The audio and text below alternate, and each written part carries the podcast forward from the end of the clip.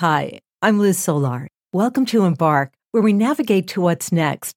And what may be next is a cancer vaccine, one that may be tailored to each person's particular type of cancer.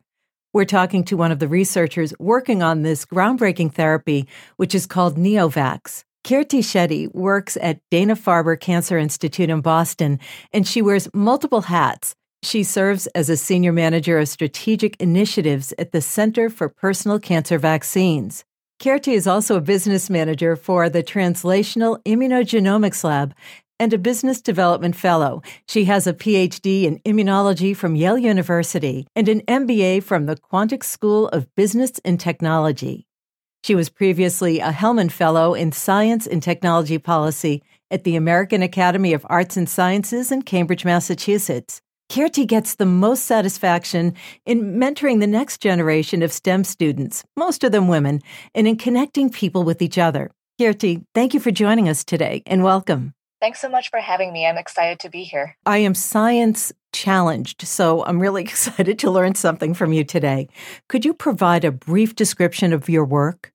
Yeah, so um, at Dana Farber, I serve as a um, essentially a program manager even know I have a scientific background, I decided to, you know, leave the bench, you know, not pipette anymore and, you know, kind of take a broader perspective of how science is done.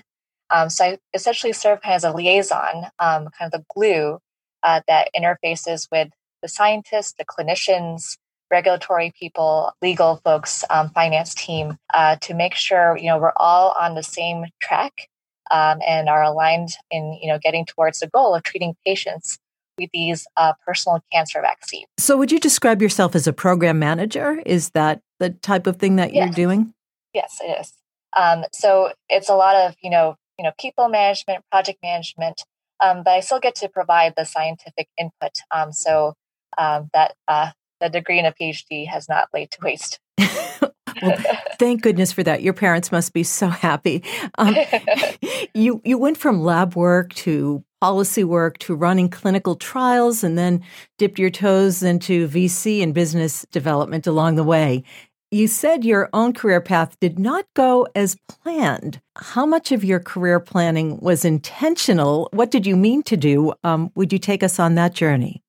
Yeah, so I mean, you know, when I uh, I went to college, pretty sure that I was going to be a molecular biology major, um, or major in molecular biology, um, and I did do that um, I was able to do some, you know, research um, later on in high school, and I really just enjoyed being able to ask questions, understand how things work, and that hands-on uh, experience of analyzing, looking into, um, you know, how cells work and analyzing the data. But then, as I took um, some more courses in college that were in history and policy and economics, I really enjoy, like, enjoyed kind of seeing kind of the perspective of the broader scientific enterprise and how, from the view of you know science policy, how are decisions made um, in this enterprise? And so I still decided to pursue a, a, a research career after undergrad and applied for a PhD. And I got into a PhD program in immunology and genetics. So, you know, I've always been interested in in science. You know, I since middle school and high school, I had excellent teachers um, and I was always um, attracted to the hands on um, experience, you know, doing experiments and then thinking about questions um, about why things work. And um, was able to do a lot of research in college um, throughout my four years there. I took some classes outside of biology in econ and history and, and policy. and I came to realize I kind of like that merger um, of science and policy. And I, I decided not to act upon it immediately, and I'll get to that um, in in a few um, seconds. Um, so I, I decided to, you know, still pursue a research career because I really liked teaching, teaching and mentoring, and so I thought, you know, that was like the essence of academia. But then when it came to like my second year of graduate school, I realized like I, I didn't necessarily want to run my own lab and, you know, apply, continuously apply for grants and uh, think of, you know, new projects and um, to, to do research on. I just really enjoyed seeing the big picture of how the whole life science enterprise works. So I think I kind of went back and thought about, you know, I really liked my science policy courses um, in, in college. And there was a science policy club in graduate school, and I joined it. Um, I really was excited by it when we went on a career uh, trip to DC, where we got to talk to science PhDs who are working at the NIH, the State Department, the National Academies of Science, um, and seeing how they were able to apply their scientific um, knowledge to, you know, science diplomacy and understanding how science and the public interface with each other, which is really, you know, key during this uh, pandemic um, about the the two way understanding between um, both parties. So I decided to pursue a science fellowship after that, after graduating from my PhD in immunology um, at the American Academy of Arts and Sciences. And um, that was a great uh, program, especially in learning about project management and communicating with different sectors in government, academia, and industry. Um, so is able to, you know, really learn how to um, communicate with different sectors, uh, how to get people involved and excited about the projects you're working on, um, and understanding the impact it would have on their audience. That was my transition to science policy. But at a certain point, because you went back to school, because apparently you're a perennial student, um, but you you pursued an MBA. So, yeah. and so I know that you work with venture capitalists and some business development.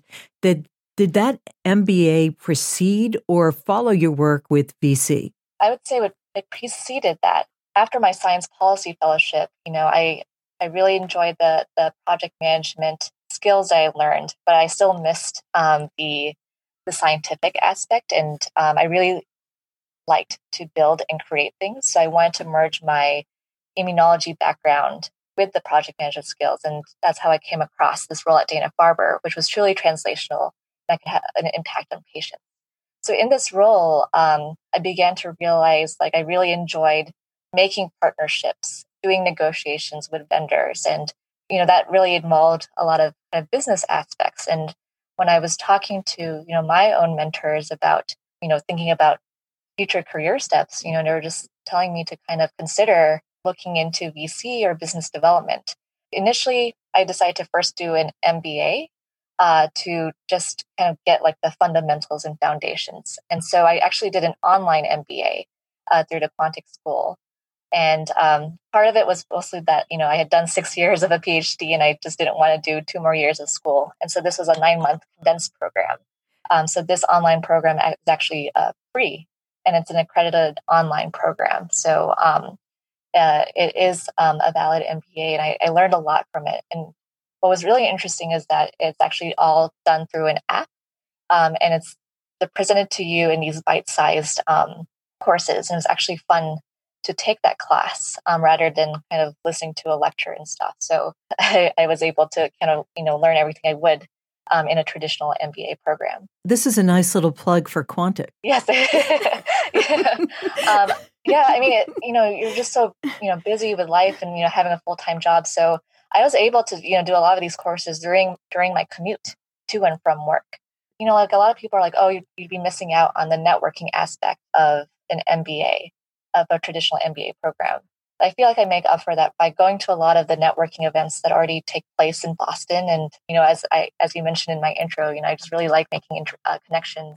Absolutely. I mean, there's so much innovation going on in Boston and Cambridge. In fact, I think that's how we we met is through the Innovation Center in, in Cambridge. And so people are always presenting their ideas there, whether it's business or scientific, high tech. And it's it's just a fertile place to meet people and to develop projects.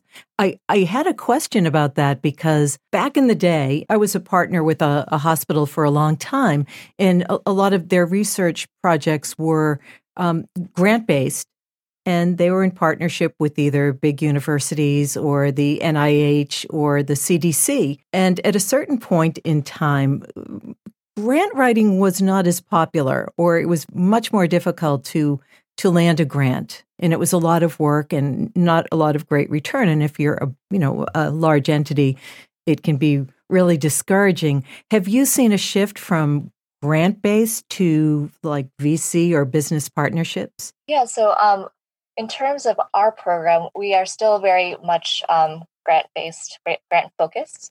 So all of our clinical trials are funded by the NIH or philanthropy. So we really heavily rely on foundations and philanthropy, and it just would not be made possible uh, without their support. And also, we try to still keep it in an academic environment, and you know, still have a um, kind of control or autonomy about how we want to proceed with our projects. And um, with funding, external funding from a VC or something, we may kind of lose that autonomy. So mm-hmm. we just kind of, for our initial, our own program, uh, we decided to go with philanthropy um, and foundation support. Um, but there is, you know, more of a push to an um, excitement, you know, to spin out companies um, from academic institutions um, into new codes, you know, new companies. Mm-hmm. And, uh, you know, that's, you know, what the innovation office at Dana-Farber, you know, they work with PIs um, in that uh, capacity to either license out the technology um, or to spin it out into a new company. So in my work there, you know, I, so as I said before, you know, I, I wanted to experience what it's like to be more in the business side of things. So, you know, I did this part-time VC fellowship and a part-time business development fellowship to really kind of catalog, you know, all the technology that's at Dana Farber um, and, you know, help assess with what could be licensed out to companies um, and, you know, help with an accelerator program that's um, being launched at Dana Farber uh, to help these companies and help the PIs um, understand um, how to um, launch and grow these companies. I want to go back to your work at Dana Farber because it's such a it's an extraordinary institution to begin with. I think there it's um, almost unmatched in the country. There are very few places that do the type of work that they do and do it on the scale in which they do it. But I wanted to get back to the research that you're doing on this Neovax, this vaccine for cancer, because we are talking about vaccines all the time. It's ubiquitous in the news among pharmaceutical companies and political landscape, but we're hearing very little about a vaccine developed for cancer patients. Would you take us through your work at Dana Farber and maybe, if you can, tell us how close you might be to developing a cancer vaccine? Yeah, so you know, I've been here for three years, and um, the program started around 2011, 2012. So before um, I arrived at Dana Farber, cancer vaccines is not a new idea. You know, it's been tried in the 80s or 90s, um, uh, but not too too much success. But now, with the advent of sequencing technology and genomics and better understanding of our immune system, uh, we're really at the you know the nexus um, of this all this technology to really move forward with these cancer vaccines.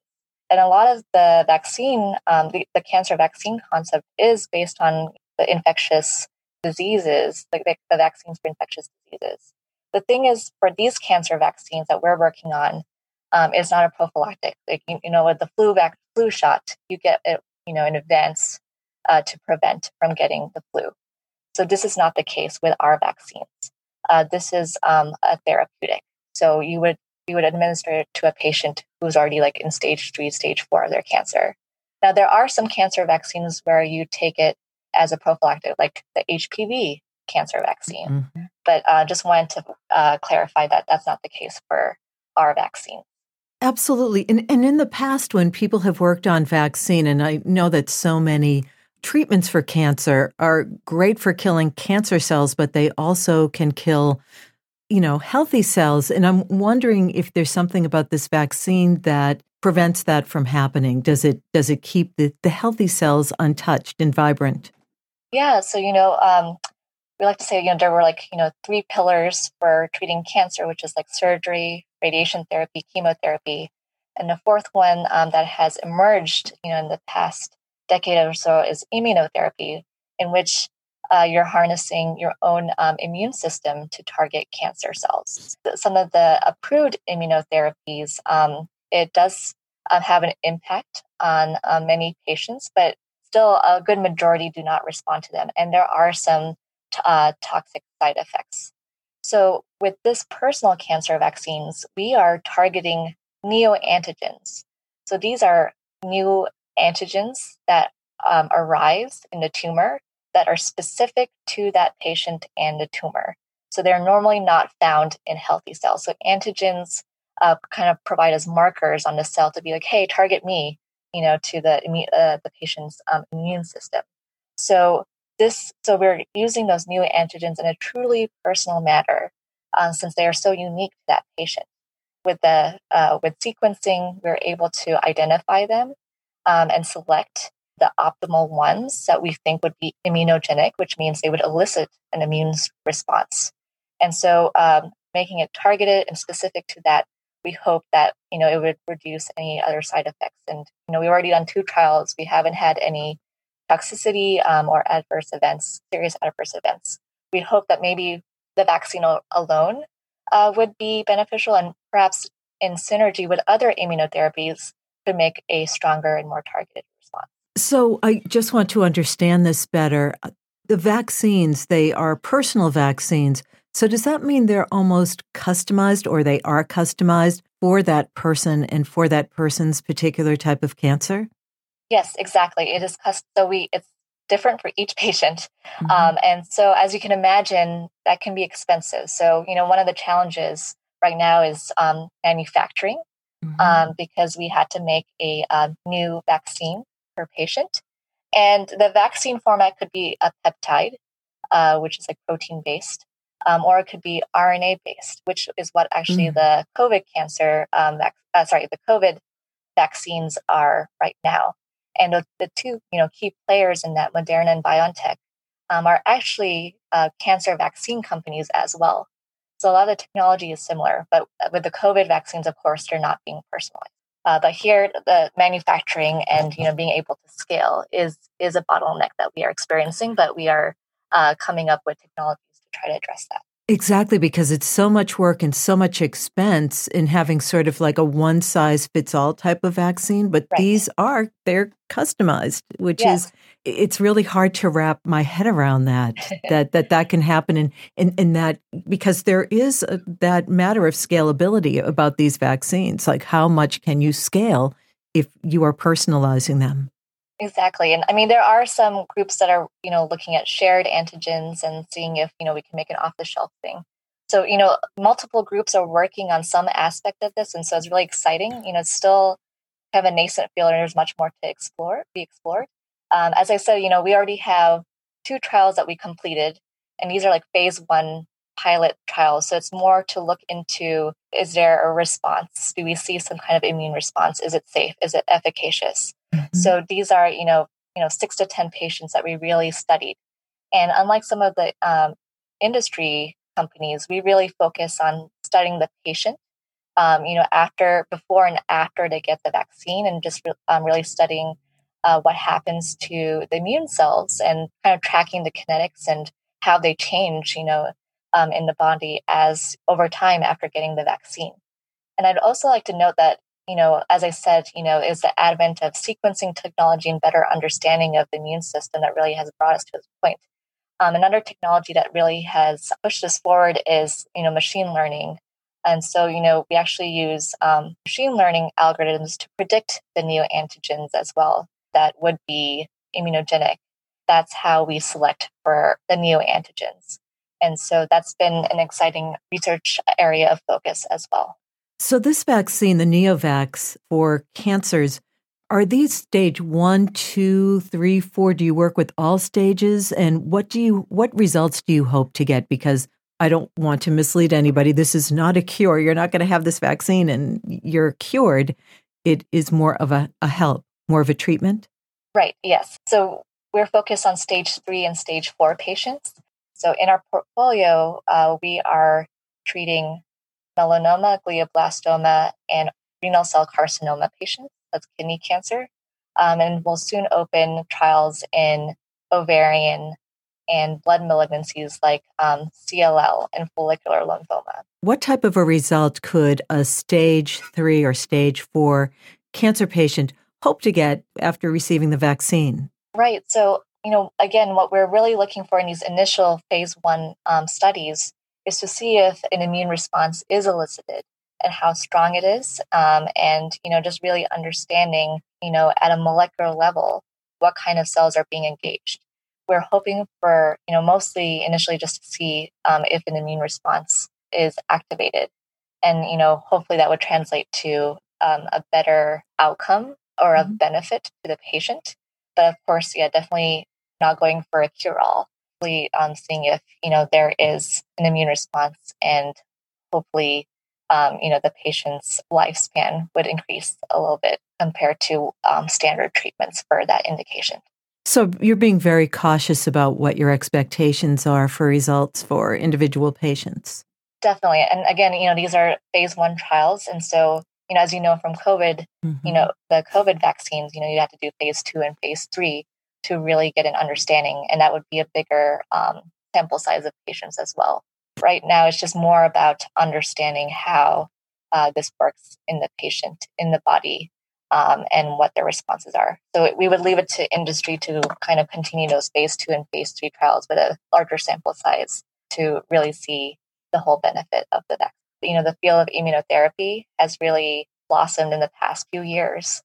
Um, even after I, you know, finished my PhD, did a science policy fellowship, and kind of came back to the field, it was amazing to see how much progress has done been done in the past two years. So I was just excited to, you know, be able to kind of use my immunology knowledge to um, you know wage the war on cancer i guess. So you've been working with this cohort on developing the vaccine for three years. So what has developed or changed during that time? Yeah i mean it's still i guess kind of goes back to technology uh, we're still making improvements on prediction algorithm sequencing is getting faster and cheaper we're also implementing new technology to again predict the the new antigens better and um, hopefully get a better understanding of which ones would elicit that immune response. You know, we're still having discussions about the next generation of vaccines. Like, should we change the kind of formatting? Um, you know, these are peptide based. Should we um, think about other kinds of um, delivery platforms and vaccine platforms? So, you know, we do have a lot of brainstorming ideas. And of course, there's a lot of companies and institutions involved in this field as well. So, you know, it's just been a, a lot of progress has been made. So essentially, things are changing pretty rapidly. And if we were to talk six months, 12 months from now, you would have some new developments or changes, and you could give us some updates on the vaccine. Yes, definitely. Great. All right. Well, we'll, we'll check back then. Um, one of your major passions is mentoring and encouraging young women to become more involved in STEM programs, which are heavier on science and math and something where I'm a little lacking. Do you find that more women are pursuing careers in medicine and the other sciences? Yeah, um, you know, so I would say that you know there is um, strong interest in STEM, you know, by women in you know in college and grad school. Um, I think it's about almost 50-50, you know, in, in some places in terms of enrollment, um, especially in the life sciences.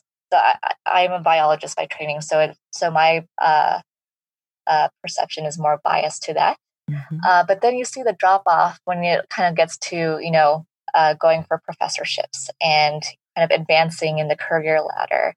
And I think it's, you know, a lot due to kind of like that um, work life balance, the professional and personal um, balance and stuff. So I think it's more about, you know, retaining uh, those women, you know, in the, the, the career transition and keeping them in that leadership pipeline, making those kind of professional connections with women as well as men and you know, kind of hearing their perspectives and how they've gone about with their um, with their careers and of course everyone has gone through it their own way so you know i would definitely recommend you know talking to folks but of course in the end of the day you know kind of understanding what are your priorities and having that self-awareness of what you would like to do um, and what is important for you you know to keep yourself happy in life and i know it's very hard to do and it, it doesn't happen overnight but that's just what I've been experiencing. And, you know, I'm still learning.